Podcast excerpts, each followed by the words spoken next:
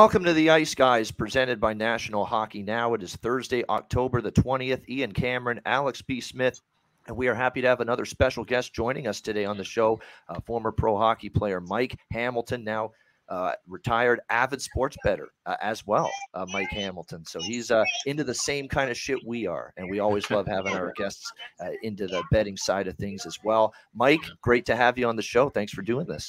Yeah, no, thanks for having me. Appreciate it, man. Yeah, absolutely. So we before we get into this huge card, and it's a mammoth card, we got 12 games on tap tonight on this Thursday NHL card. Mike, talk a little bit about your hockey playing days.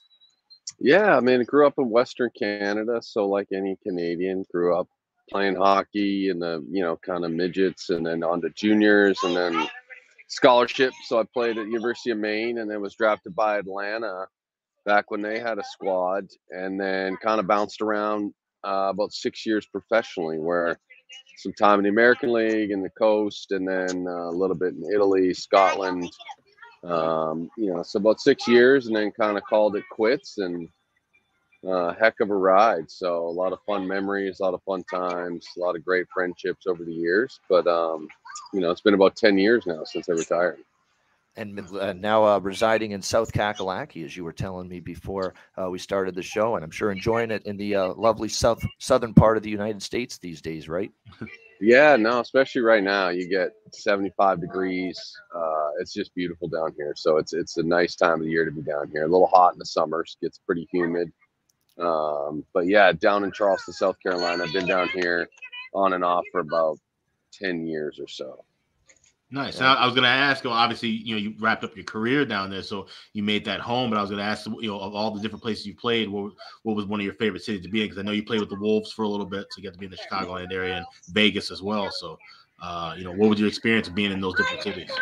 Yeah, I would say Chicago was my favorite for sure. Uh, I mean, a great organization with the Wolves. We won a championship there, so that's always a lot of fun. And then just a great city too. I had some great memories playing there, even through some of those uh, wicked winners. Um, certainly love that. There was some fun in Vegas. The mm-hmm. year-end bender in Vegas was a little crazy. I don't think I've been back since, honestly, or maybe one time. But um, no, a couple good stops. Italy was fun. I mean, such a great culture over there. So to get to experience Europe and then Scotland and um, just kind of in, engulfing in those kind of cultures and just the way they view sports and kind of their lifestyle was pretty fun. So it was, it was a good ride and probably with the uh, when you're ECHL playing days too, the people that attend the ECHL uh, games, I find those are your hardcore uh, fan base right there. These are people that you know really support the team. You know, I know since the pandemic, we've talked about this with Ray Bryce. We've talked about talked about this with a bunch of people that we've had on the show uh, that either play or uh, have played in the AHL, the ECHL, the, the, the minor leagues that they have had a difficult time with attendance figures, especially since the uh, pandemic. So, what was the uh, attendance like for the uh, Stingrays when you played there? I assume the people that do show up for all for these type of games, these teams, they're into it though. Yeah, no, they have a good nucleus uh, of a fan base, um, and that's kind of the core of what keeps these teams going because there's a sort of a booster club for every team that kind of helps with the housing and you know everything from pots and pans to uh, towels for guys and and being in the east coast you got guys going up coming down. It's kind of a revolving door of players in and out. So um, that support is huge and kind of makes a lot of these organizations kind of stay afloat. Um, so to your point passionate people i mean they know every guy on the team they come to every game um, you know, I think every team wishes they would get a little bit more growth in kind of the attendance, but uh, you know, pandemic and, and other various things sometimes can be hard. And, you know, you got college football down in the South too. So that's a big draw. Of course. Yeah, definitely.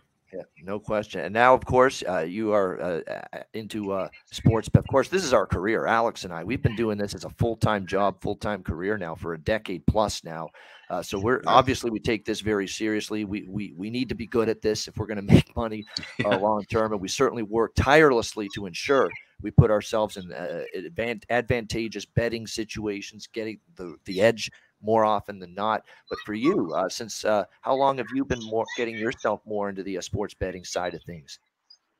Yeah, I mean, just with like some buddies and stuff over the years and being, you know, into sports, watch a ton of sports. So it's obviously fun to have a little juice on the game here and there. And uh, with that, you obviously need to educate yourself on numerous things, whether it's, you know, for football, you got weather and, you know, every sport, you got injuries, you got yeah, don't we know it?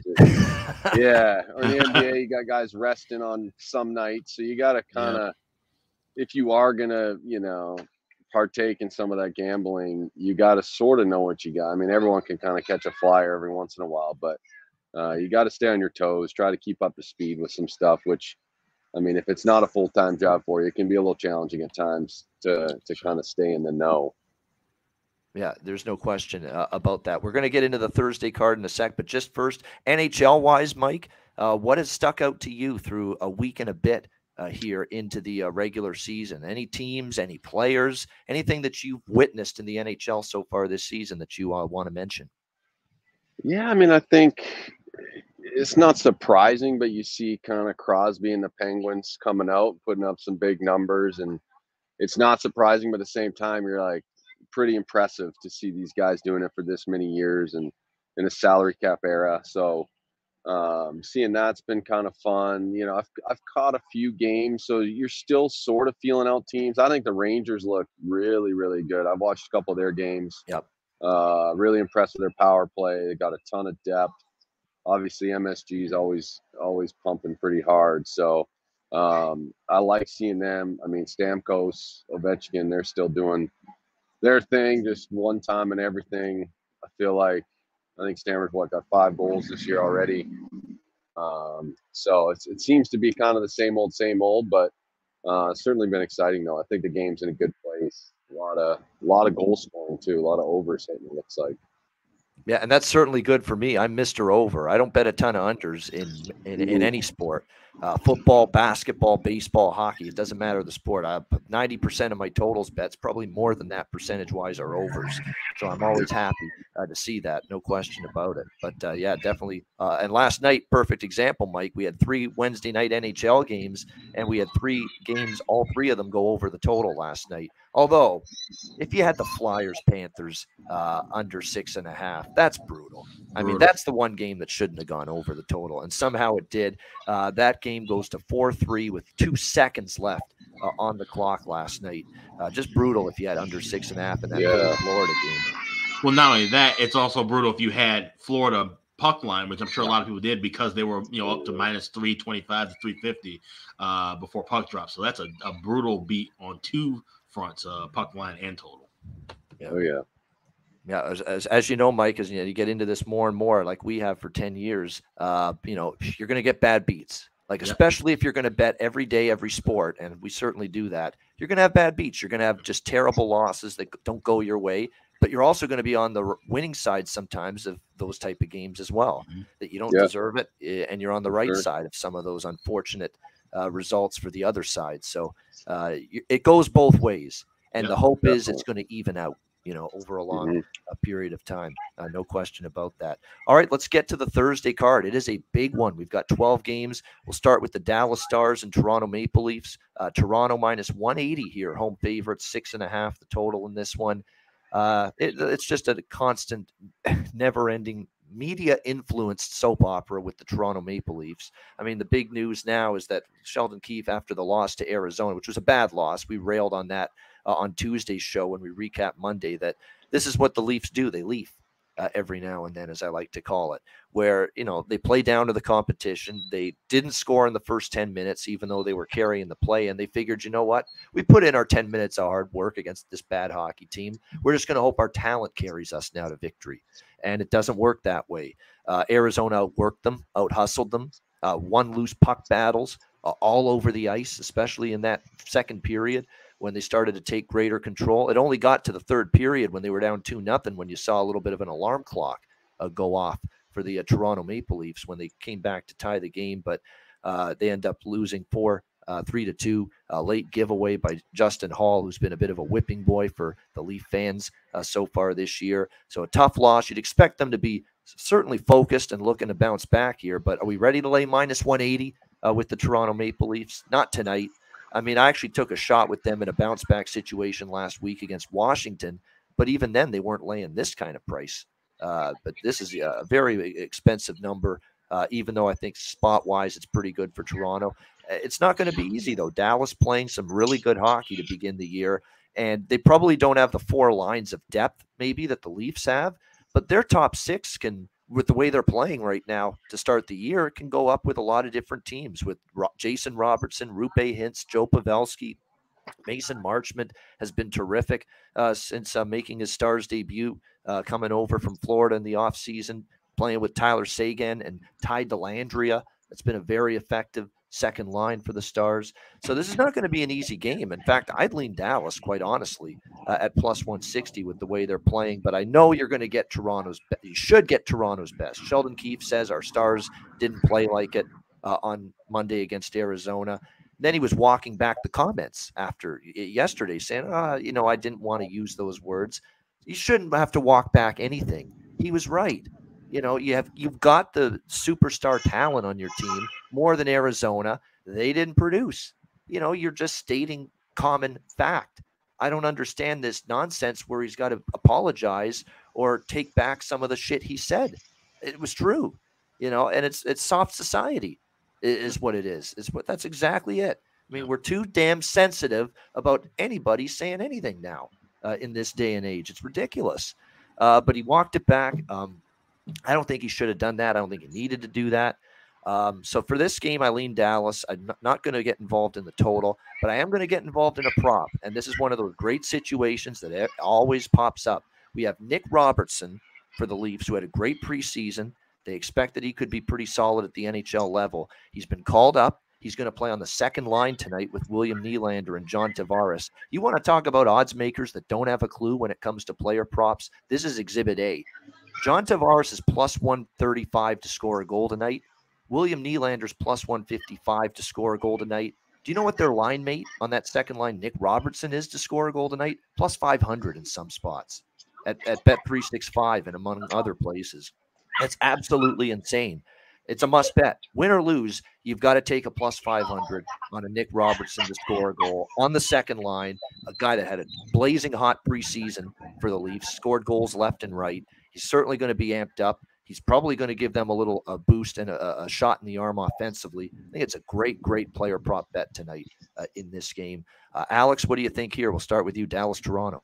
Yeah, that's definitely uh, a great value for for a prop. Like you said, some books don't make those adjustments uh, quick enough, and, and, you know, as we start to hit these, you wonder if the books will kind of correct the, themselves at, at one point. And I, I make that segue to lead into how we've seen all these six and a halves for first for full game uh, overs, and now we're seeing twos mostly for these first period totals. You know, kind of alerted everyone of that how we would see that change happen. This is the new normal now, seeing these high numbers, and you just got to kind of pick and choose. And now, said we mostly bet overs, but uh, you know sometimes you want to try and look for an under. You know, we should should have cashed an under last night with Philly and Florida. This is one where I was thinking about playing an under because I was looking at this number plus 145, plus 150 with Dallas.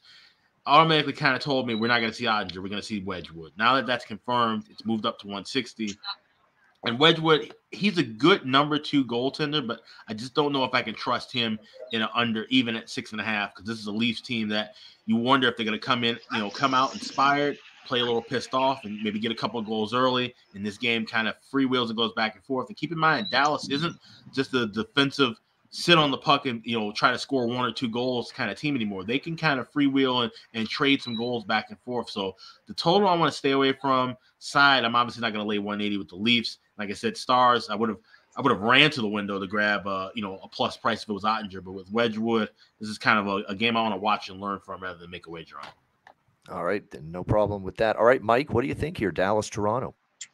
Yeah, kind of likewise. A little bit of a a, a tough line to get too excited about, but I mean, I do think the Leafs are going to have to come out. I mean, and diffuse all situations from the comments and all that stuff, and then have their big guns going. But I think Dallas can hang too. I mean, it's the National Hockey League, so teams come to play. Toronto's a tough place to play, but um, you know, part of me leans to Toronto in this game. I know the line's a little tough, but um, I do feel like they got to come out and put together a, a, full 60 minutes tonight, and and I kind of feel like that might happen. It definitely feels like a Toronto bounce back spot, and again, they get a little bit of a break here. And this is not to disrespect Scott Wedgewood, because he he can be very capable. I've seen him play some great games and, and lead his team to victory, make 30, 40 saves, and look great. But he's also had some games where he's given up three goals on 18 shots. You know, that's what you can sometimes get with Wedgewood. Little inconsistency, but that's what you get with most backups. Um, but he's no Jake Oettinger. You know, that's and that's the that's the point that I'm trying to make. Like, I don't want to disrespect Wedgewood, but he's no uh, Jake Oettinger. And again, the Leafs catch a little bit of a break here that they're going to end up seeing uh, Wedgewood uh, in be uh, t- in between the pipes tonight for the uh, Dallas Stars. So, uh, like I said, Toronto minus 118, minus 120, by the way, in regulation for the Leafs is the price we're looking at. If you're interested yeah. in them to get, at least get a, a, little bit of a better price on them if you like them in this game in regulation with the Leafs is around minus 120. All right, Washington, Ottawa next up. We've got the Senators uh, minus 110 here. Actually, even money both sides, minus 110, six and a half the total uh, in this game. So the Ottawa Senators uh, lose their first two games of the season, both on the road uh, against Toronto and Buffalo, but they do bounce back uh, to, uh, in their home opener uh, against the Boston Bruins in a uh, crazy game, uh, back and forth. It went seven to five victory for the Senators in that game. We'll see if they can keep it rolling here in this game against Washington. I think they have the chance to do just that. I'm going to come right back and take the Sens again here tonight at minus 110. I mean, I am not, eh, I'm still not enamored with the Capitals. You know, even though they're two and two to start the year, they lost to a depleted Boston team in their opener. They lose to the Toronto Maple Leafs after that. And then the victories were against Montreal, uh, three to one, and they kind of struggled to, uh, you know, get a separation in that game. Uh, and then against Vancouver, uh, they were on their way to losing that game. Let's not forget that they were down four two, and it was another of the many Canuck meltdowns and collapses uh, that we've seen uh, early in the season, and Washington comes back and wins that game six to four. So I like Ottawa here to build uh, off what we saw uh, against Boston. They're going to have to short things up a little bit defensively. It was not crisp and not great from that standpoint, giving up five goals uh, on 34 shots to the Bruins. But certainly, we know this team offensively is very capable. It didn't look like it in their first couple games on the road, but they return home and all of a sudden we're seeing everybody get involved. Drake Batherson, Brady Tkachuk, Timmy Stützle, uh, and all of a sudden Ottawa is lighting it up uh, in that uh, victory against Boston. So I'm still looking for spots to fade Washington. I think Ottawa gets a little pep in their step, a little positive momentum from that first win of the season at home against Boston. I think they can carry that over into this game tonight. So give me the Senators here minus 110. Certainly totals wise, it's over or pass for me when it comes to Ottawa. And they could be one of those teams where you know, maybe that's a little home road dichotomy with them offensively, where maybe on the road yeah. they don't score as much, and maybe they trend under a little bit more you get them back home, and all of a sudden they light it up for seven goals, and the game goes over the total. So you might get Ottawa maybe uh, at home being more of a team that's going to get that offense going, trend more toward over when they're on home ice. So I like Ottawa here, and I also am going to take a little a smaller bet with the uh, over six and a half as well. Uh, Alex, what do you think here? Capitals, Senators. Yeah, you make a very good point about that with Ottawa. Yeah, I think we're going to see them be more of an explosive home team, kind of almost in the same build of like Minnesota. We talk about them, you know, they're home or they're way better at home. Uh, a lot more energy and, and just seemed like a lot more you know offensive output in front of the home crowd. And I think they're the younger, fresher, faster team in this matchup with, with Washington. You know, they got the win over Vancouver, but you know, we talked ad nauseum about how Vancouver's uh, been struggling uh, late in games just so far this year. So that I think that's really not much, and I think it's a good price here to take Ottawa at home minus a dollar ten. The next time these two teams meet, I promise you, it will not be a dollar ten on Ottawa's side. They'll be a much higher favorite. So I'm going to go with the Sens as well yeah, I think again you're still getting them at a reasonable price here uh, in these last couple games because of the 0 2 start and because of the fact that look last year they didn't have a great year, so it's a follow up from that. But definitely an improved Ottawa team, certainly offensively.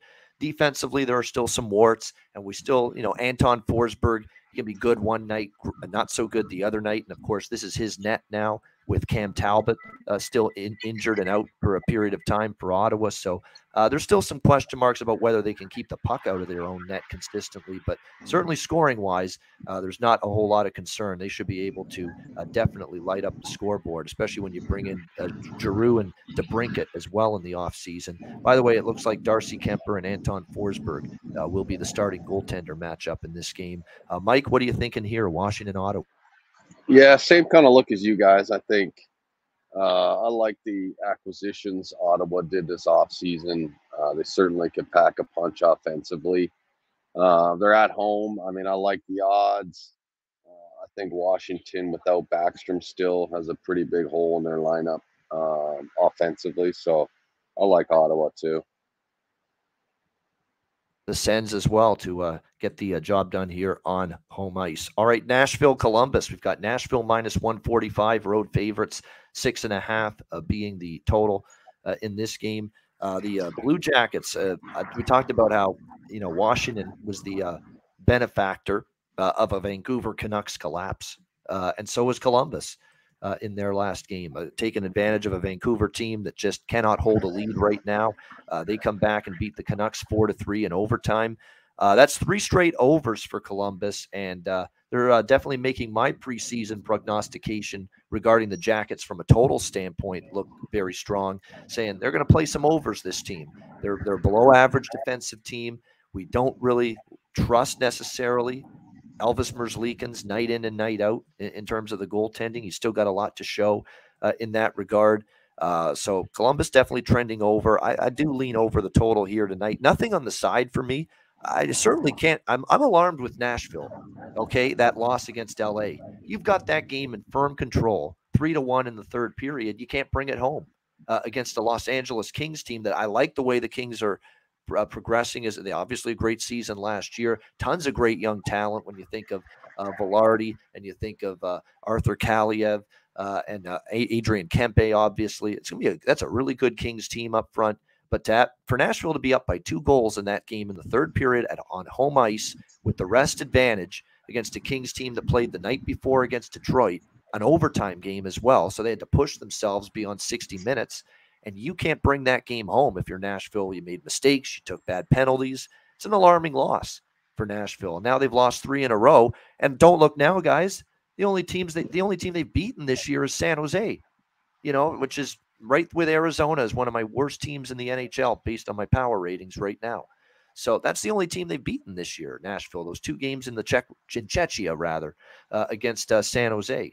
So I'm not ready to lay a buck 45 on the road with Nashville. Bottom line, that's the point I'm getting at here. I understand spot wise, uh, Nashville off the another tough loss. You expect them to have the focus here, they're not finishing games very well. And when your only victory is against one of the worst teams, your only victories have been against one of the worst teams in the NHL.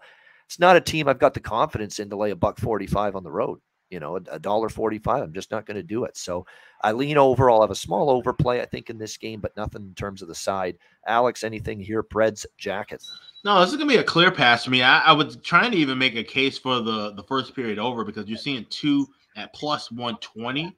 Uh, and I think you know Nashville, LA the other night. That game should have gone over in the first period. We saw uh, a blistering pace, but but just some great saves at both ends. And Columbus, like we said, they're a team that's trending over. They don't trust Merzlikins uh, much to to be you know just shut down goaltender night in night out. So it's a slight lean with that. That but that it's more of a price uh, than the number itself. But there's other spots on this card that I like more, so I'm just gonna pass it all together. All right, a pass for Alex here. All right, Mike, Nashville, Columbus.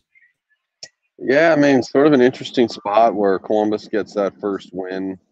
Um, so maybe a little momentum plus money at home. Nashville certainly sliding. Um, you know, I like Columbus in this game, just being at home, hopefully capitalizing on a team that's kind of struggling and maybe can't find the answers tonight again. Um, again, the over, sort of like you guys said. Uh, I could see it going over. Um, so that'd be my call, Columbus in the over. All right, Columbus from a side perspective. I agree. I mean, I think the value is actually Columbus here. I mean, when you're you're gonna, I don't know if we're ready. Uh, I'm I know I know I'm not ready to say, yeah, Nashville minus 145 on the road. You've blown a Yeah. few games, and the only team you've beaten is San Jose. That's not the profile of minus 145 on the road, at least for me. So that's Yeah, why I can't. I can't get there with the Predators here tonight uh, in this game. All right, Arizona, Montreal. Uh, Montreal minus 170, home favorites here, six and a half being the total uh, in this one.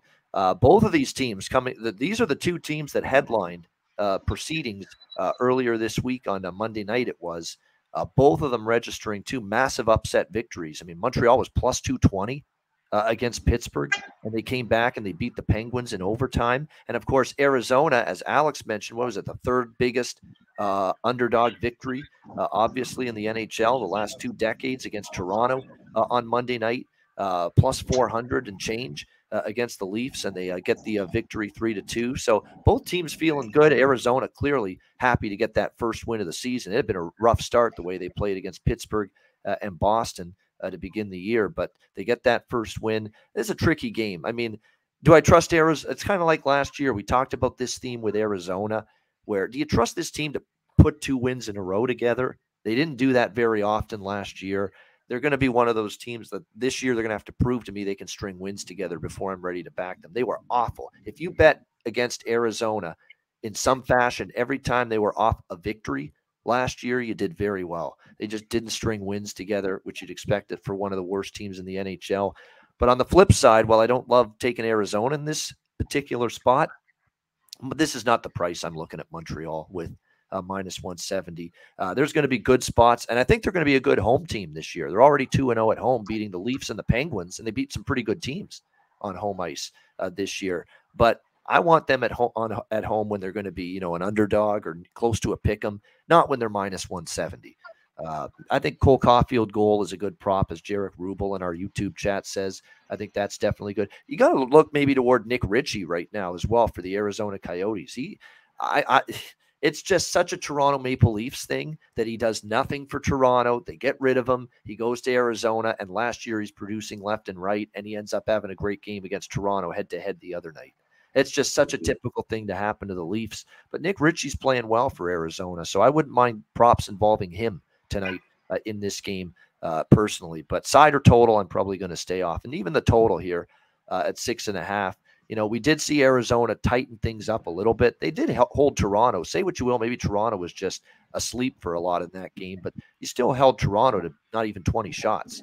You know, you're doing something right, Arizona. You turned a corner defensively, clearly a little bit after the first few games. So maybe this is an under. And Montreal's game with Pittsburgh did stay under as well. So maybe we'll lean in that direction here. Uh, Alex, anything here? Coyotes, Canadiens. You know, I almost want to kind of lean with the under here slightly because of the fact that it's in the same vein of you talking about, you know, Arizona. We can't trust them off a win to, you know, notch another. They're not they're not the team that's going to streak and, and, and get a bunch of wins. However, one thing that does kind of you know interest me is you know we talked about the success that Arizona's had uh, in Toronto over the last two decades. Various, obviously, uh, you know, up and down teams, but same thing with Montreal. They're actually five and two the last seven meetings uh, up in Montreal. So you know this maybe some kind of uh, you know we talk about this with teams when they go on the West Coast trips, the Western Canadian trips. Maybe there's something here with this team going on the East Coast whenever they do at a certain time, and it, from history, it looks like it's usually toward the earlier part of the year when they're a fresher team. Uh, they play well, eh, you know, playing in, in this little Toronto, Montreal, Ottawa swing. So you know, I'm just going to probably stay away from it, maybe look for a live opportunity. But I, I, think this could be a lower scoring game. I could see this being maybe Montreal winning this three to one, three two. That's an excellent point because I looked, I went back and looked. Montreal at Montreal, at Ottawa, at Toronto last season, Arizona swept those three games. They won all three games, and remember that was a just as bad an Arizona team last year Right. as they're going to probably be this year. And there's Arizona sweeping the Eastern Canada swing uh, Toronto, Ottawa, and Montreal. Um, so there you go. I'm not betting the game, but that would have me lean in Arizona a little bit. I mean, I can't lay a buck seventy with Montreal. I know that. Uh, yeah, I, I cashed a big dog. That, I want them as a, a pick 'em or, a, or an underdog at home. I'm not going to be laying minus 170 at any point with these Class C, Class D teams. It's one of the great things. The legend himself, uh, rest in peace. We, I miss him to this day, and he was one of the pe- first people I knew in the er, that got me interested in sports betting. Hearing him on radio here in Toronto, in Canada, 20 years ago, Dave Malinsky. Yeah. And one of the things he would always say is, you know, you don't want to take bad numbers, bad prices, and pay a premium on these Class C, Class D teams. That is the term he would use. That's what we're dealing with here. Class C, Class D teams. And that's why it's a little bit of a, you know, wild variance you can get in games like this. Uh, what do you think here, uh, Mike, Arizona, Montreal? Yeah, kind of likewise, a little bit of a wild card game, but I would say I think the Yotes are on their sixth straight road game. Um, so I mean, can be good for the camaraderie of the team, but I mean, I'm sure these guys are kind of tired, ready to head back home. So if I had to take anything, I would take Montreal being at home in the Bell Center. Um, and surprisingly, I feel like Montreal's kind of defensively, you know, numbers wise, have put up reasonable numbers so far. So if I had to do anything on the over under, I would probably take the under in this one. Um, but not not a favorite for me like you guys. Um, but I would do Montreal if I if I was going to do anything. Yeah, yeah, no question. Uh, it's a good question. Little C, you're really that? It's not that I'm low on Montreal. I'm low on them when they're minus 170. You know, that's the problem. I mean, yeah. it's just it's it's a big big number here uh, with uh, Montreal uh, in this game, and that's why I'm uh, uh, not getting involved with it. You were close on the road trip, Mike. I, you said it was their sixth game. It's actually a six game road trip. This is their fourth game, but it is a six game road trip. Yeah. It's a long one. It is a long. They're not even done yet. This is the fourth game, and they've got Ottawa uh, after this, and that's going to be on Saturday, and then Columbus before they finally head back to uh, Tempe at Arizona State University, Arizona State yeah. Coyotes, uh, as we call them, playing in that little dump of an arena uh, that yeah. they're going to end up playing in this year, uh, just to make that NHL look so good for that. Uh, but uh, nevertheless, so there's still a couple games left on this road trip yeah. for Arizona. So you're right; they'll be feeling it by the end of this road trip. They'll be dragging ass, in my opinion, once they get to Columbus next week. No question about that. All right. Uh, next up here, we've got Anaheim and Boston. Uh, the uh, Bruins minus 200 to minus 215. Home favorites, six and a half the total in this game. I'm going to go over the total uh, again with the Bruins, uh, a, a, team that we talked about on the, uh, Monday against, or Tuesday rather, against Ottawa. You know, it's a team that has got cluster injuries on the blue line. You look at it tonight. Brandon Carlo, Charlie McAvoy, both out. Now they will, it looks like, get Matt Grzelcyk back. So they are going to get one of those three big time defensemen returning uh, for them uh, in this game tonight. So that's significant, but you're still without Carlo, McAvoy, and Anton Stralman. excuse me, as well, is also going to be out for them. So you're still dealing with some significant absences on the blue line. And as we talked about many times on this show over the years, Cluster injuries on the blue line usually means you're going to have more turnovers, more breakdowns, communication issues, and that's when the defensive miscues happen uh, in the uh, D zone. Mike, you're a great person to ask this. Is it? It's got to be true, at least to, some extent here, that when you have not just one, but two, three key starting defensemen out, it's going to screw up your defensive uh, chemistry, and that's when the mistakes happen, right? Yeah, definitely. I mean, especially some of these guys that are logging 25, 28 minutes.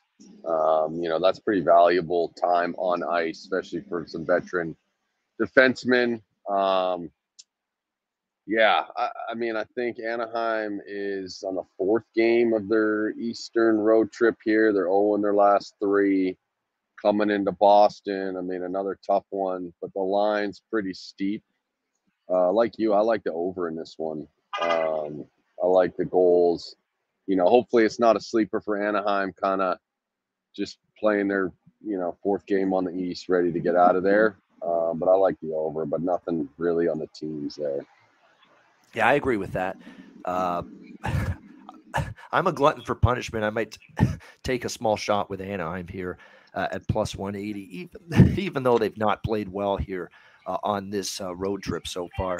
That's a big number for Boston. And I know they've gotten off to a pretty good start. It, it, was only that that was only their first loss of the season against Ottawa, and it was in a pretty tough spot, back to back as well.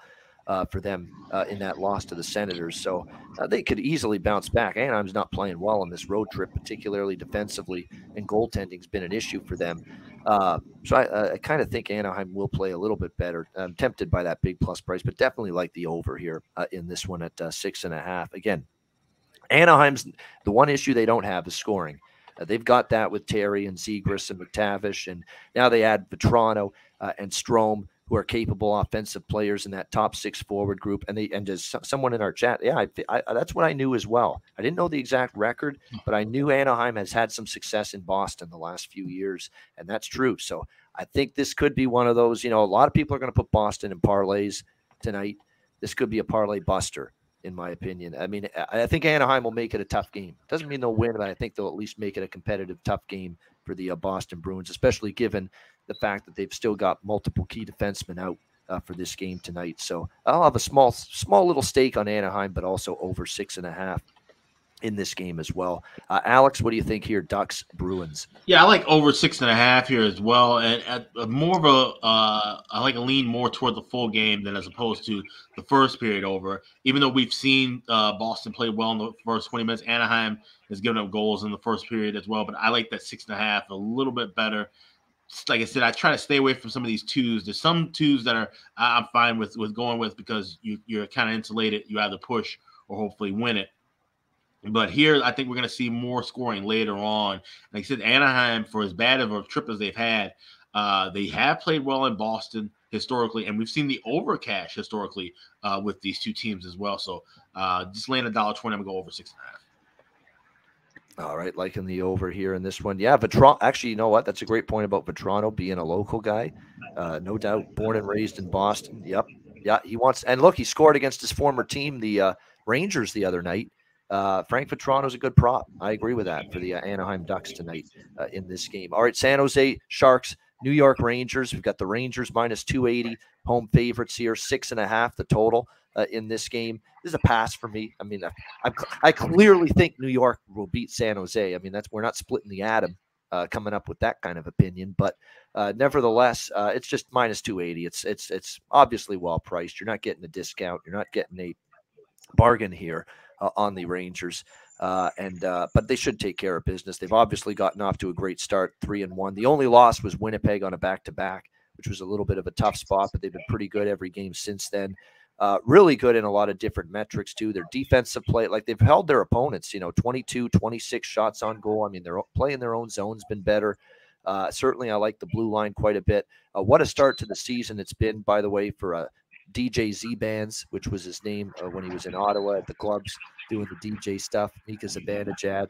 Uh, he's gotten off to a, a terrific uh, start uh, this season for the uh, New York Rangers on fire for them. I, I keep saying Kaapo Kakko to score a goal continues to provide value. They still haven't adjusted his goal score prop to the level it should be. The guy's playing on the top line every night.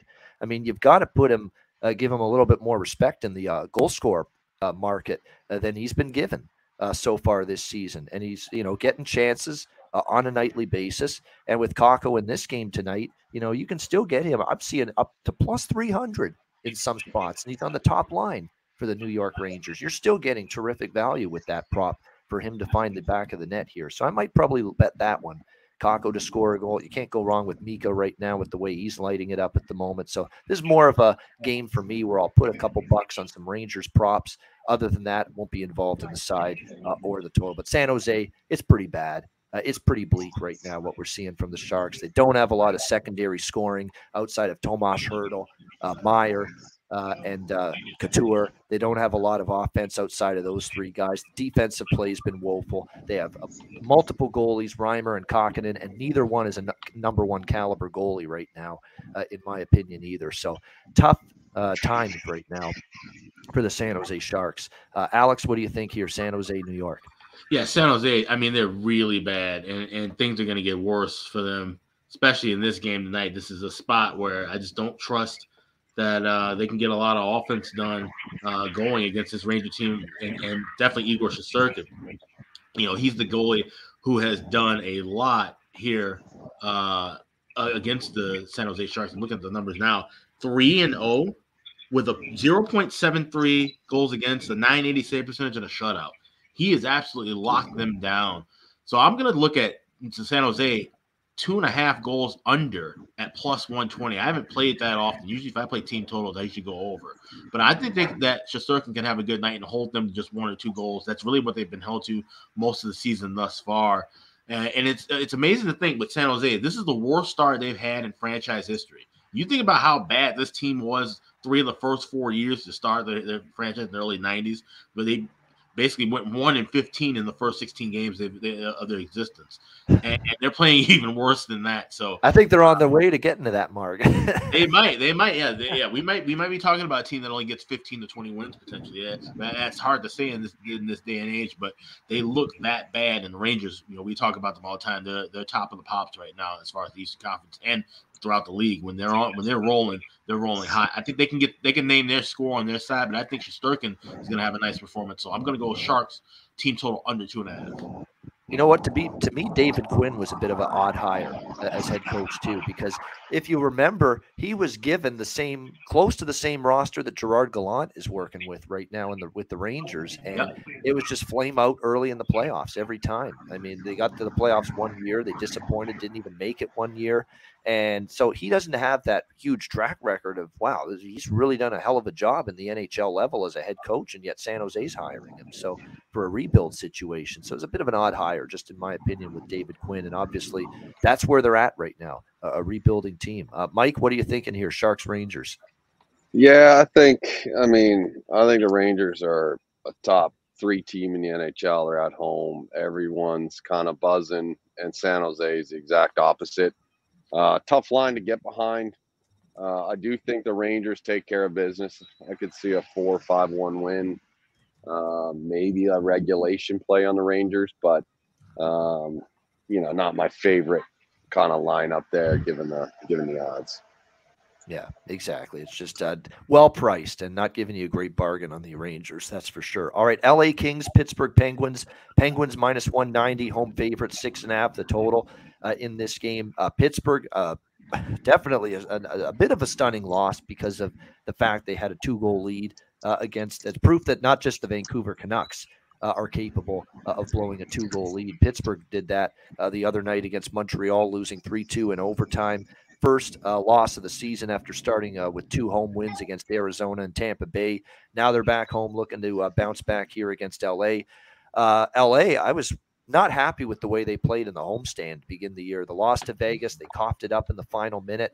I thought they were lethargic against Seattle uh, in a four to one home loss, which still to this day is only Seattle's only win uh, this season was when they beat LA.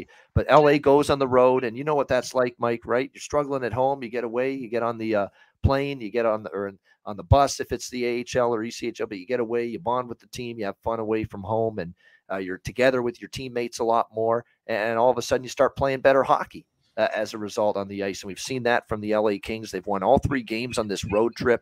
The 7 6 crazy back and forth affair with Minnesota.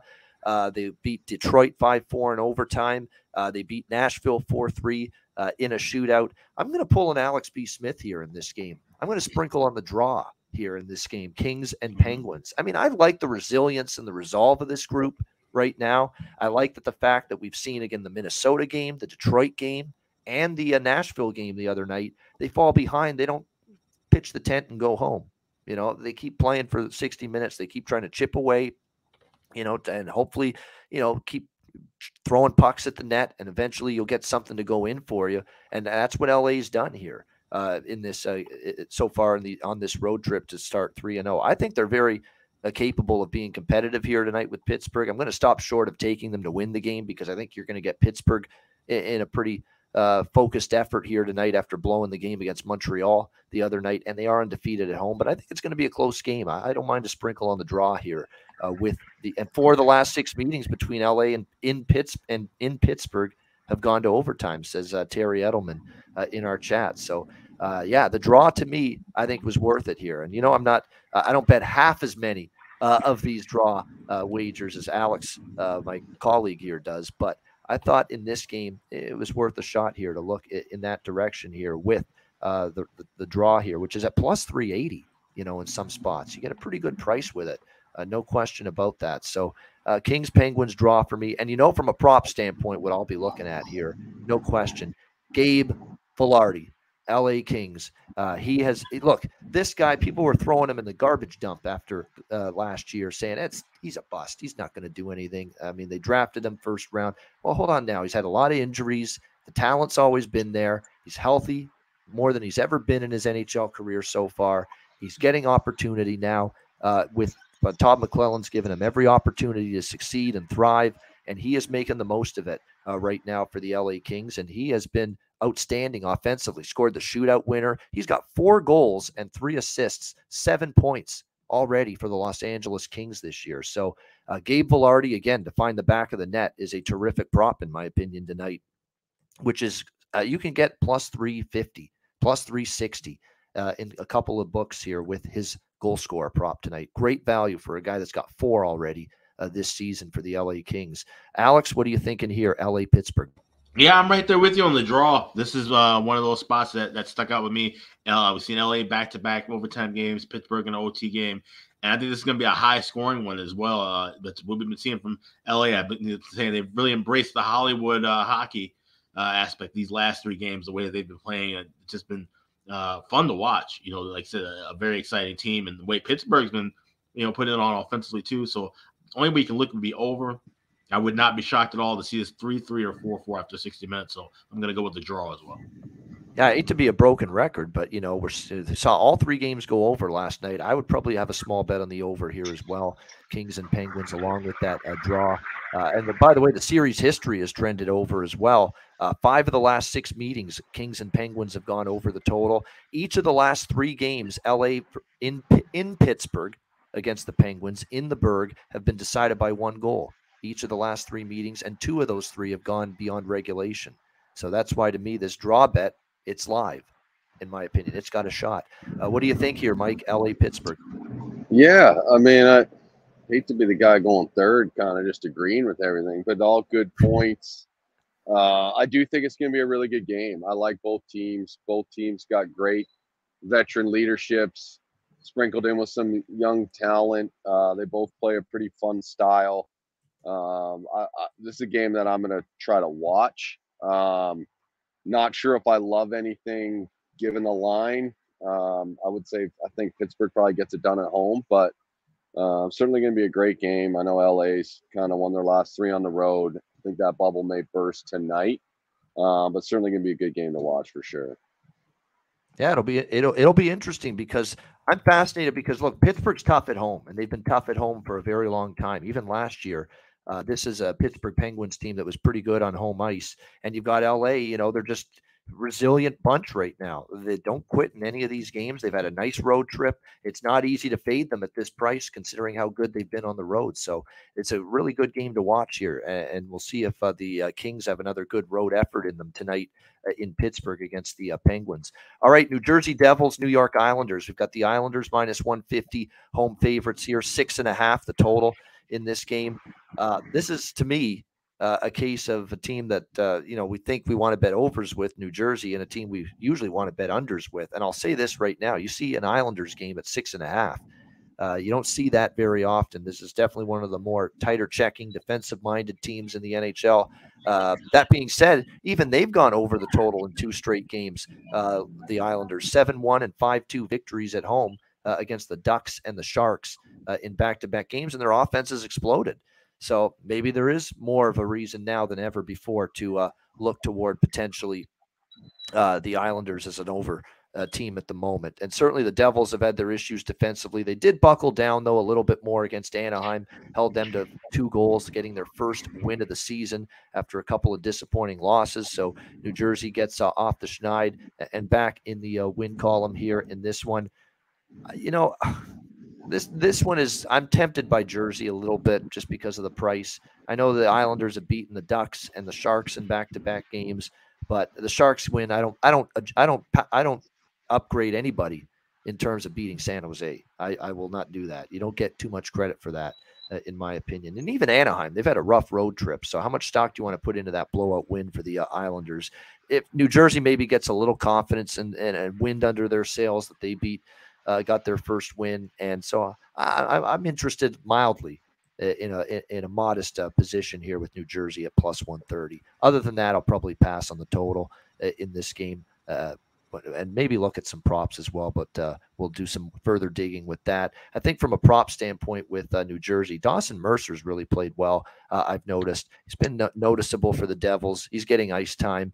Uh, con- consider maybe props with him. Sharangovich looks like he's moved up to the second line. He started in the bottom six, so we always like those situations where you know you get players moving up the lineup. You could go with a Sharangovich prop. And I don't mind uh, two of the top line guys either, Holtz and Palat. Palat got his first goal the other night uh, for the Devils. Uh, maybe he can uh, get on a little bit of a roll. And he's a streaky goal scorer, as we know from his days with Tampa Bay. So Andre Palat might be worth a look there. You know what? We'll switch it up, Mike. You mentioned, hey, I'm always on line. Let's switch it up. Mike, you'll go first here. What do you think here? New Jersey Devils, New York Islanders. You know, I got over in this one. Um, I know the Devils kind of have that historical low scoring team or sorry, the Islanders, I mean, and the Devils are kind of the opposite. Uh, I think both teams have been kind of putting up goals this season. Um, you know, both kind of play a little bit of a fast paced game at times. Um, I think New York's going to kind of play the way the Devils do tonight. I think it's going to be an over. As far as a team, you know, I'm not sold either way. I think this is kind of a coin flip for me, but um, I would be over is kind of is kind of my notes here. Yeah, keep in mind why people are looking at New Jersey, and it's another example of why we bet. Sometimes we should we have to remind ourselves we're betting prices, not necessarily teams. You know, New Jersey was a favorite in all three of their first three games: the Philly game, the Detroit game, and the Anaheim game, and they were big favorites in the Detroit and Anaheim game. Uh, now you're getting them as an underdog. This is more of the price range I'm more interested in backing a team like the uh, Devils. So that's why I'm leaning in uh, that direction. And just like the Islanders, they're not a team I'm looking to lay bigger numbers with and bigger prices with. Alex, anything here? Devils Islanders. No, this is a total pass for me. I, I don't like the side or the total. Historically, Islanders have dominated uh, the Devils. They won 27 of the last 36 meetings. Uh, it's 15 and five the last 20, uh, 15 and six last 21 in New York. So this is one uh, I want to I just want to learn from these teams, kind of see you know see what uh, what could unfold moving forward, but nothing worth betting on tonight. All right, nothing uh, wrong with that. Uh, should be an interesting one. All right, next up, here we go. You two teams that we're about to talk about right now, you're, you're, you both suck defensively right now. You both can't keep a lead to save your lives. Someone's got to win this hockey game tonight. Someone's got to actually, you know, get a key stop and a key save and, and make that big and you know have a good defensive effort to preserve victory. Someone. Who will it be tonight? The Vancouver Canucks and the Minnesota Wild. You talk about two teams just that cannot get out of their own way defensively to start the year. It doesn't get any bigger than this game with these two teams right now. Uh, you got Minnesota minus 180, home favorites here, six and a half being the total in this game. Why rack your brain one in minus 180 with Minnesota? Why rack your brain trusting the Vancouver Canucks to hold a lead, which they have failed to do now with two or more goal leads in four straight games to start the regular season, a first in NHL history. And Mike, we've been talking about this, Alex and I, this week. That's not the history you want to be uh, part of. It is the first team in NHL history to have a two goal lead or more in your first four games and lose each and every game. Uh, not good at all if you're the Canucks. And again, mistakes and again, panic with the puck. It happens. Mike, I'll, I'll ask you. Uh, you know, you've seen, I'm sure, situations, maybe been part of it, whether it's the opponent or your own team, where you're just having a tough time, you know, finishing games and closing out games and maybe preserving a one, two goal lead. The more you blow leads and lose games in that fashion, the worse it gets and the less confidence and the more fragile your psyche gets. It's got to be that way. It's a mental game more than physical right now for Vancouver. Yeah, I agree. I think, you know, there's a lot of chatter about them. They've certainly let a few things slip away.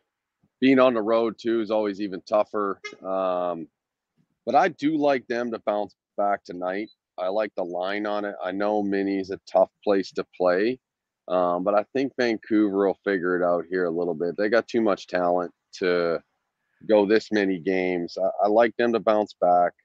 Uh, but certainly it is a bit of a psyche. I mean, you get in these kind of downward spirals, whether it's uh, blowing leads or just losing games or letting in goals or your power play is not good.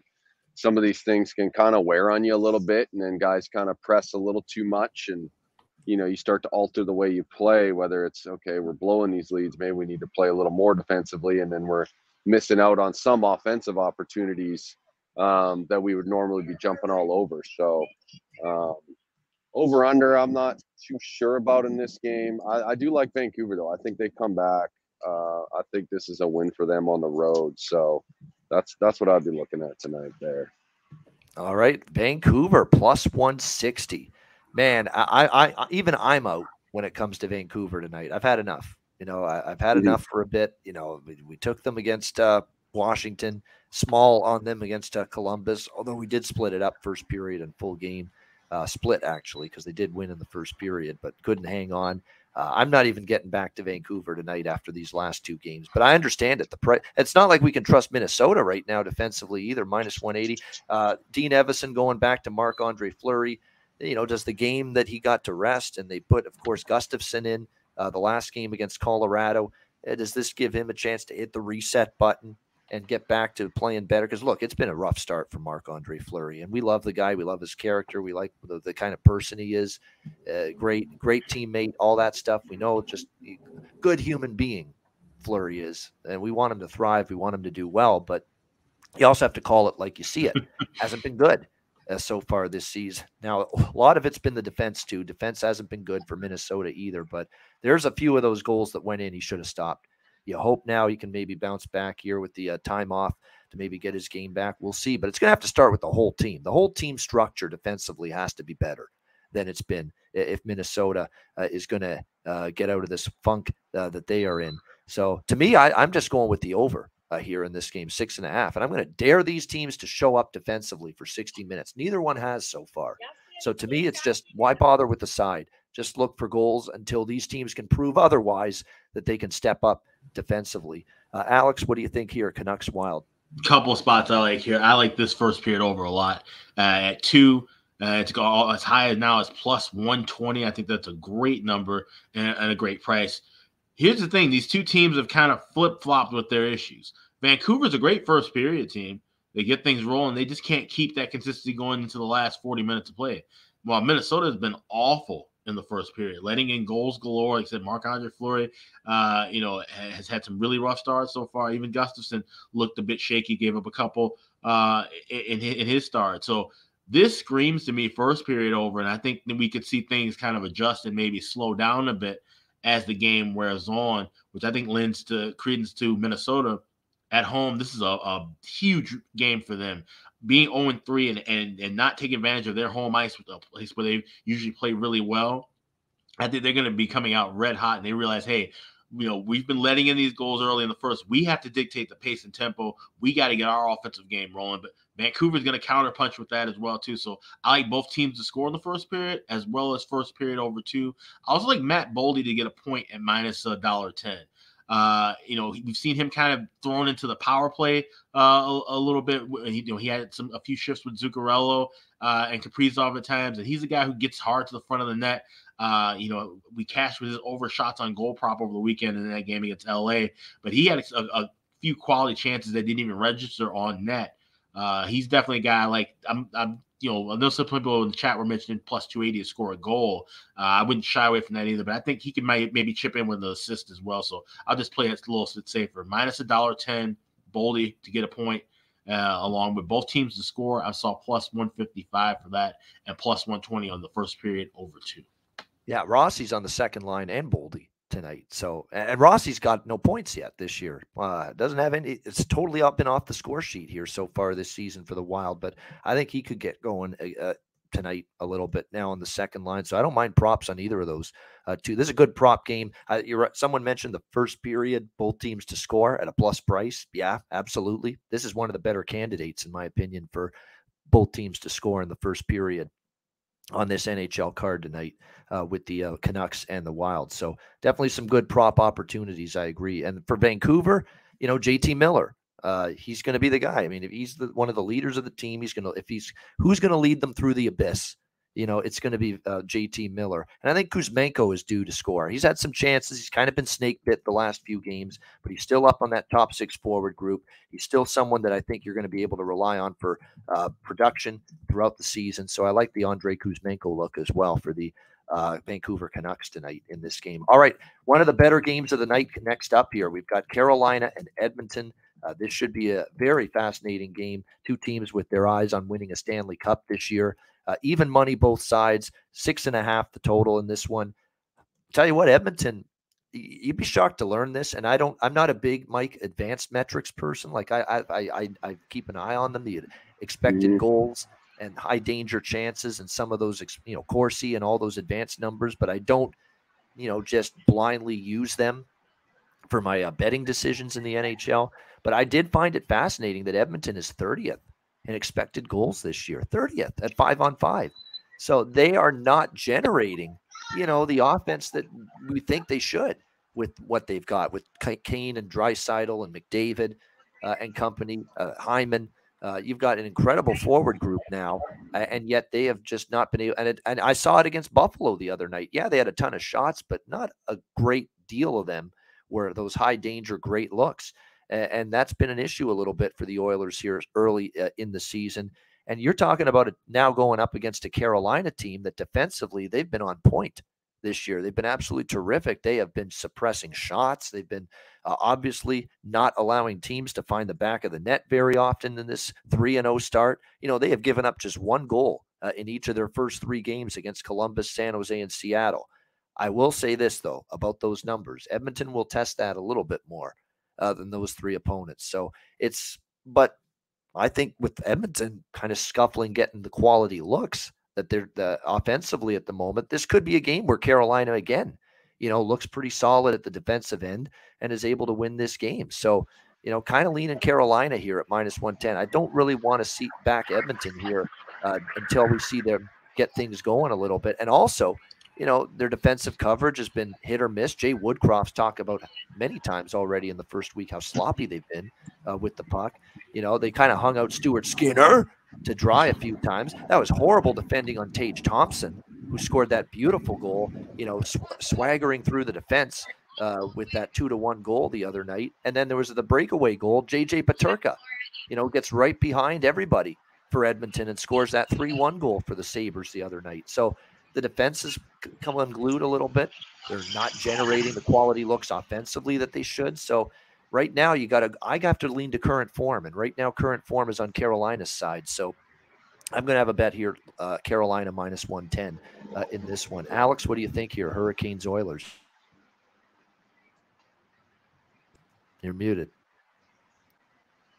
oh yeah, sorry, yeah, got, got that working. Oh, yeah, uh, I like Carolina as well. I was able to grab it at even money uh, at a couple shops. So definitely look around for that. And this is a game where I feel like we're going to see, uh, you know, a lot of people probably throw around that this is a potential Stanley Cup playoff preview, and and, and that you know, I think that could possibly be the case. I think Carolina will get far as well as Edmonton. And that people are kind of overreacting to Jack Campbell. Yes, he's had a rough start, but I think he's still going to be a quality goalie. He's still better than any of the options.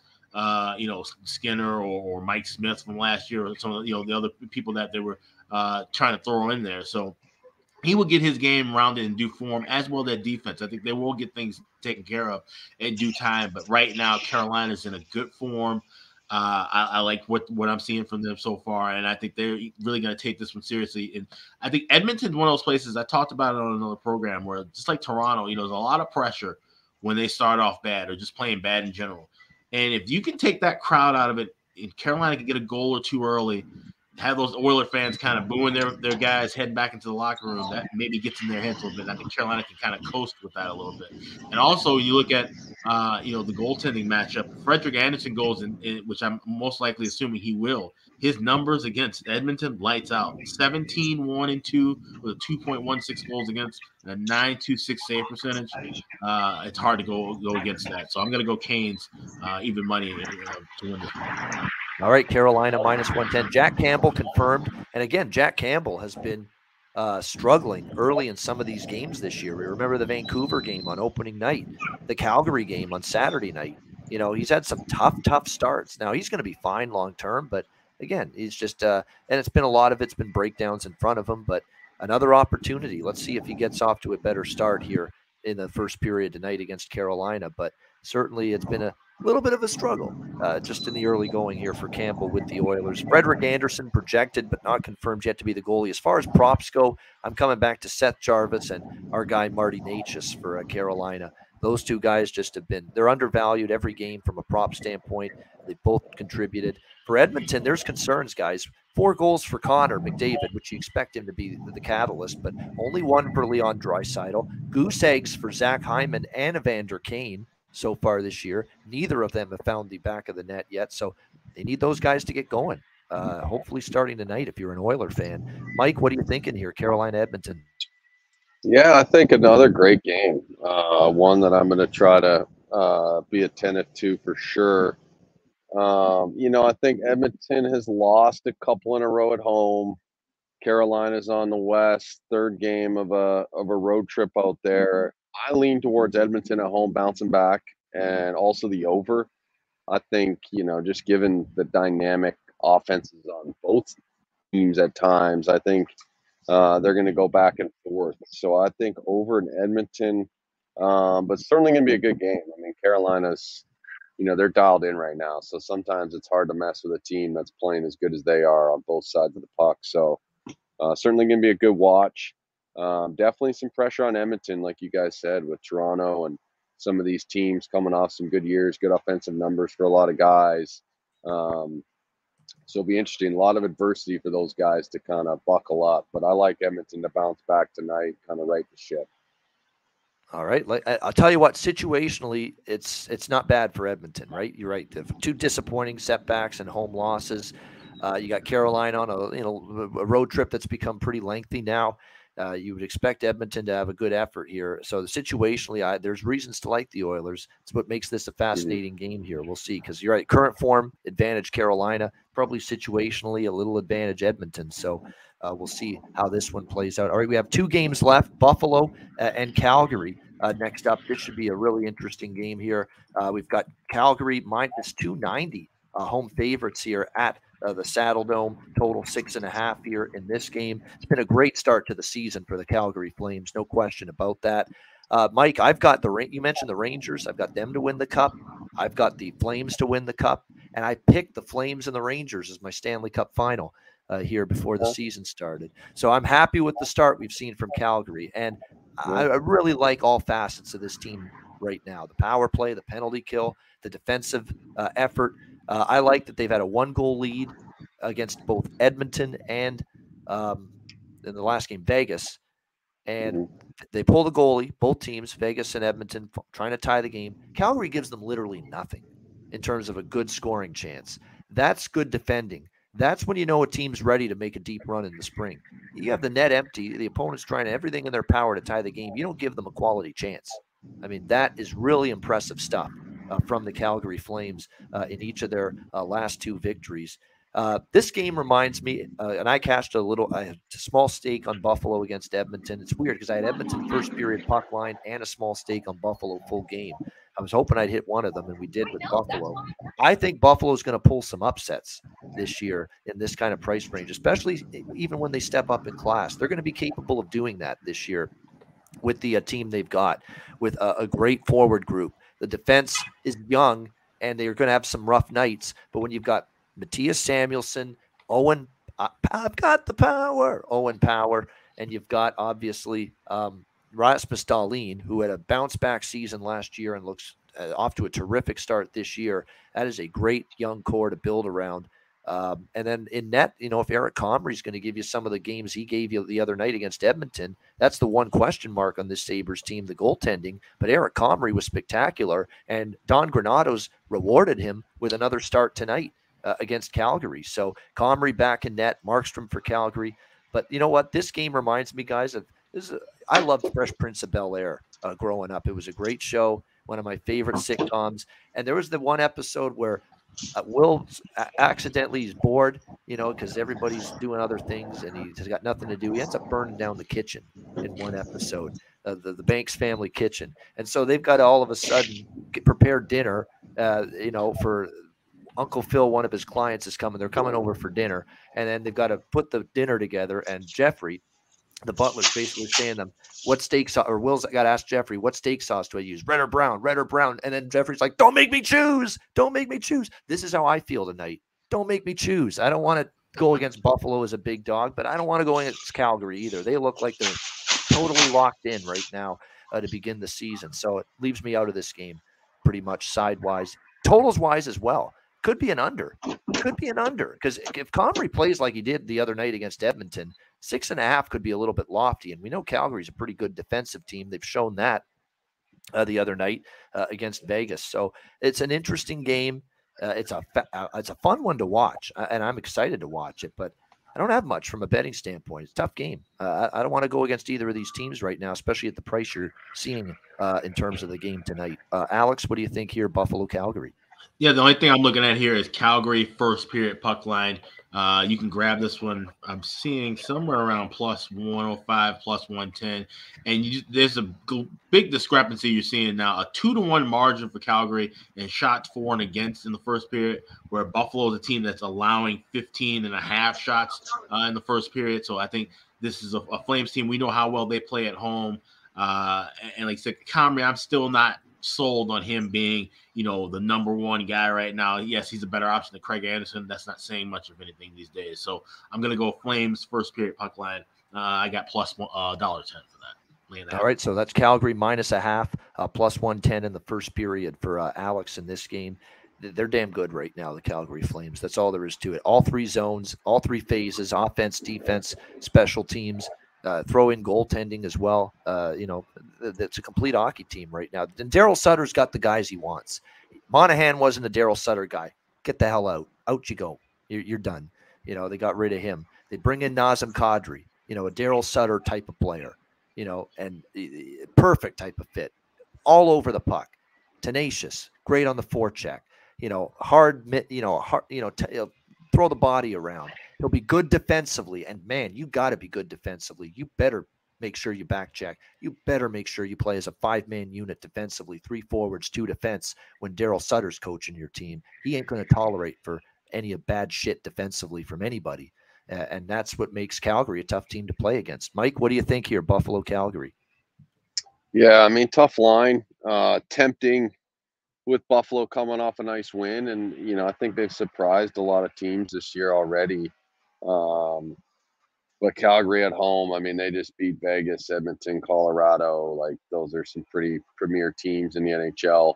Um, you know, a little bit tempted for me taking Buffalo plus one and a half, um, just to kind of hang in there. Uh, I could also see an under. I would probably probably wouldn't take anything on the game, maybe the under. Um, but yeah, kind of a tough one given the line. So I'm probably probably more hands off too, like you guys kind of mentioned uh, in this one. Yeah, Tage Thompson would be even well, you know, it's not going to be easy. I kind of want to load up on Buffalo player props when you're playing a good defensive team like Calgary, but Tage Thompson, man, he's the one. I mean, you got to you, you, bet him most nights he's going to uh, come through for you in terms of scoring a goal. As for Calgary, you know, they've done it a lot more uh, by committee. I mean, they've spread the wealth around. I think what's been good for Calgary is so far this year uh, we've seen Elias Lindholm pick up where he left off last year. He's already got two goals uh, this year for the uh, Calgary Flames. So Elias Lindholm to score. And I think Dillon Dubé, you know, he's been quiet really since the uh, first game where he scored that goal against uh, Edmonton. Uh, but I, or it wasn't Edmonton, it was someone else. But he scored in the first game uh, for Calgary, and Dillon Dubé, I still think is going to be someone that's going to have a nice season for them. So Dubé and Lindholm are of interest for me from a prop standpoint tonight. All right, we've reached the final game of this Thursday card: Winnipeg, Vegas. Uh, the Golden Knights minus two twenty, home favorites. This total six and a half, and the six and a halfs are disappearing. You know, there's only a few six and a halfs left. It's moved to seven. This total uh, in a lot of spots uh, for this uh, game tonight Vegas Golden Knights and uh, Winnipeg Jets. And you can understand why that is if you look at who might be the goaltending matchup for this game tonight. Adin Hill will get the start for the Vegas Golden Knights, not Logan Thompson. And to me, there is a bit of a difference between these two, especially with what we've seen out of uh, Logan Thompson uh, so far this season for the Vegas Golden Knights. I think he's played pretty well, and Adin Hill has been very inconsistent. I will say that as well about uh, him uh, he's played very well uh, this year. Uh, or he's played up and down in his career, I should say. Adin Hill, and for the Winnipeg Jets, after Hellebuyck uh, leads the Jets to a stunning upset last night. Not stunning because Winnipeg is capable on any night, but you know to beat Colorado. Definitely surprising last night. They got out to that 2 nothing lead. Colorado did what they usually do, even when they fall behind, they battle back. tied the game, but Winnipeg gets the uh, victory last night in overtime, and now they're on the uh, second night uh, of back-to-back games here uh, in Vegas against a Golden Knights team that's off the loss to Calgary. So you'd expect Vegas to want to bounce back, and you've got our old friend might be in net tonight. It hasn't been confirmed yet, but I'd be stunned if it's not him on a back-to-back. Our old friend is back, Big Sieve. Big Sieve Dave here, David Rittich uh, for the uh, Winnipeg Jets, and he might be in net tonight for them. Uh, and uh, the, the, that's a little running joke line we've got, Mike, with uh, David mm-hmm. Is that years ago when he was with Calgary, he had that great year, and in the playoffs he was good. Yeah. They always called him Big Save, Big Save Dave. But lately he's been Big yeah. Sieve, uh, Dave. Lately, okay, for the, okay.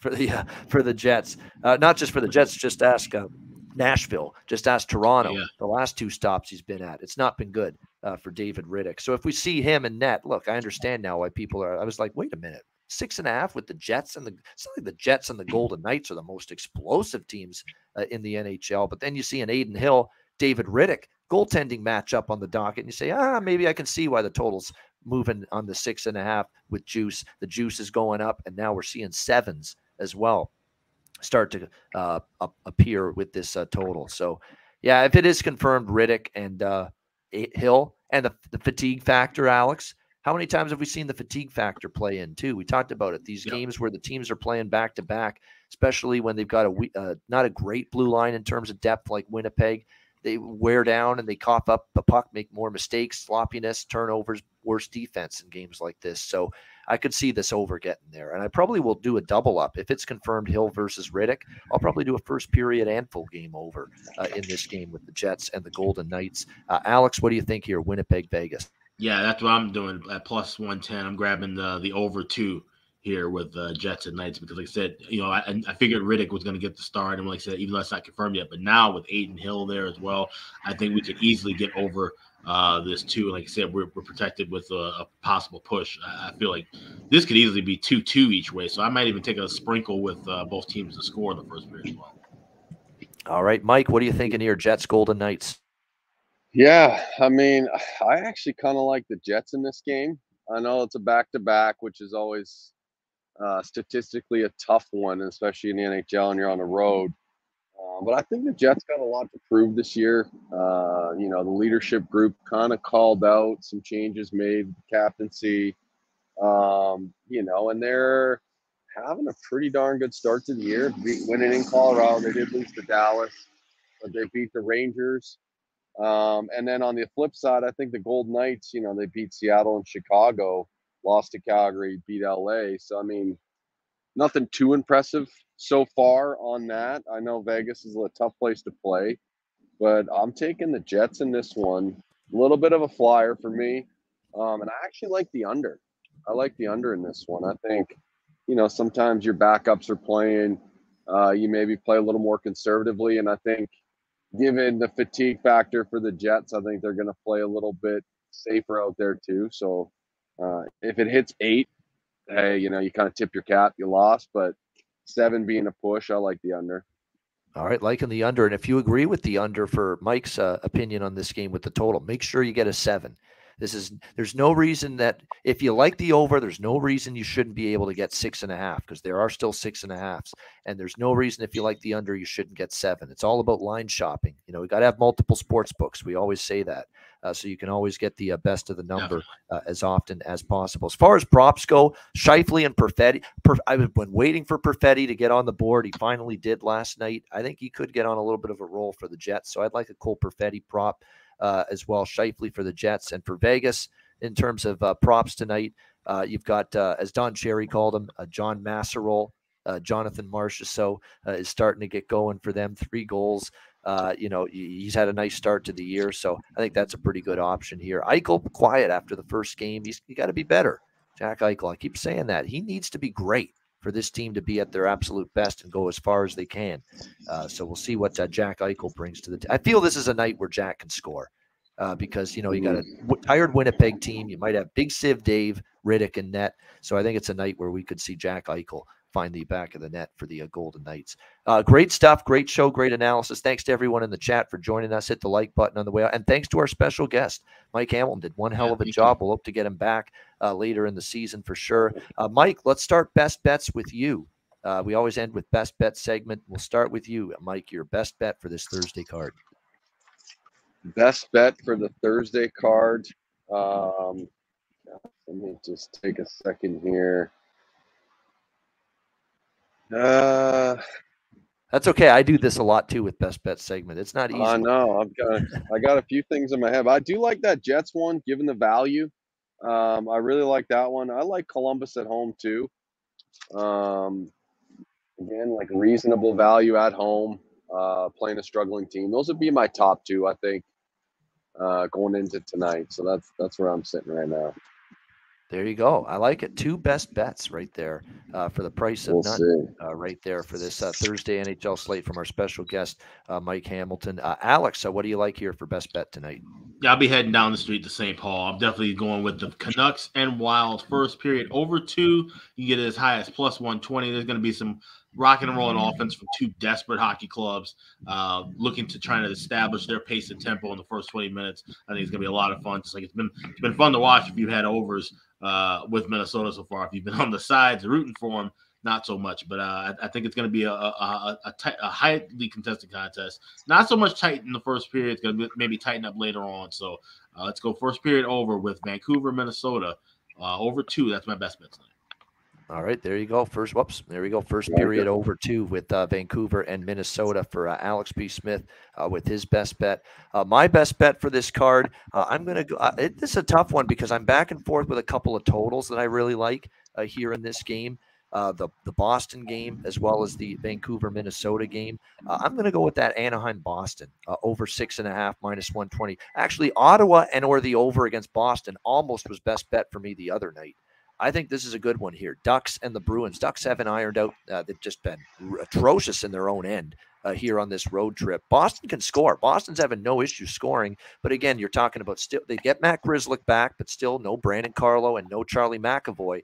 So you're still very much shorthanded uh, if you're Boston on that blue line tonight. So uh, I think we'll see goals both ways here tonight. Anaheim's issues aren't scoring. They can put the puck in the net. I think they will tonight. Anaheim, Boston over six and a half. I'm six and three, by the way, with best bets this season. Let's see if we can uh, improve on that tonight. Anaheim, Boston over six and a half uh, for my best bet here for this Thursday NHL card. That'll wrap this up for this edition of the show. Mike, just some final words from you before we uh, say goodbye. I don't know. Appreciate the time tonight. A lot of lot of games on the slate. So I was trying to dig around last night and today, getting some getting some research done to see see what we got. But um, no, I appreciate you guys having me on. Fun to always talk hockey. I mean, you know, obviously played the game and still follow the game, so enjoy watching the games. Um, like what you guys are doing here. Uh, looking forward to tonight. So appreciate the time, fellas. Yeah, we Yeah, thanks for appreciate it. coming on. Yeah. Absolutely. Thanks for coming on. We'll Yeah, bring it back definitely uh, uh, once again. And uh, like we say, we love the player's perspective. You know, you've been in the dressing rooms, you've been in the wars, you've been in times when you've been on a great run with a particular team, and when you've been uh, on a losing streak with a particular team, and you know all situations what players go through. Yeah. Uh, on a daily basis. So we like hearing that for sure. And of course, from our standpoint, and Mike, I'll throw you into the mix too. It's not just the 12 games of hockey tonight. You've got a little college football, NFL, uh, Major Yeah. League Baseball, NBA started. So from a from a viewing and a betting standpoint, it's overload right now. This is the 27th sports equinox in history. So yeah, no doubt. There'll be some. Will there be? It's funny. If uh, I just want to mention this briefly, Thursday night football has been an atrocity the last two weeks. Colts, Broncos, Commanders, Bears. The offense has been dreadful. Are we going to see more games tonight that have more goals in an NHL game than points in an NFL game tonight? You got to start asking yourself. we might. it's possible. I mean, we've had friggin' 6 3 and 11 10 games this year uh, in the NFL. Obviously, it won't match it, but you, you get my point.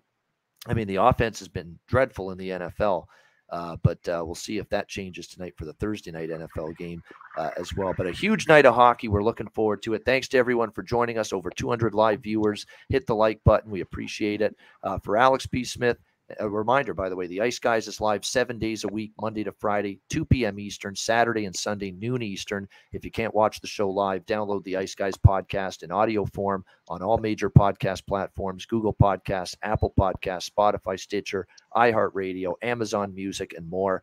Uh, download the podcast when you can't watch the show live. For Alex B. Smith, our special guest, Mike Hamilton, I'm Ian Cameron. Have a great Thursday night. Enjoy the games and good luck. We'll talk to you again tomorrow on Friday for another edition of the Ice Guys presented by National Hockey Now.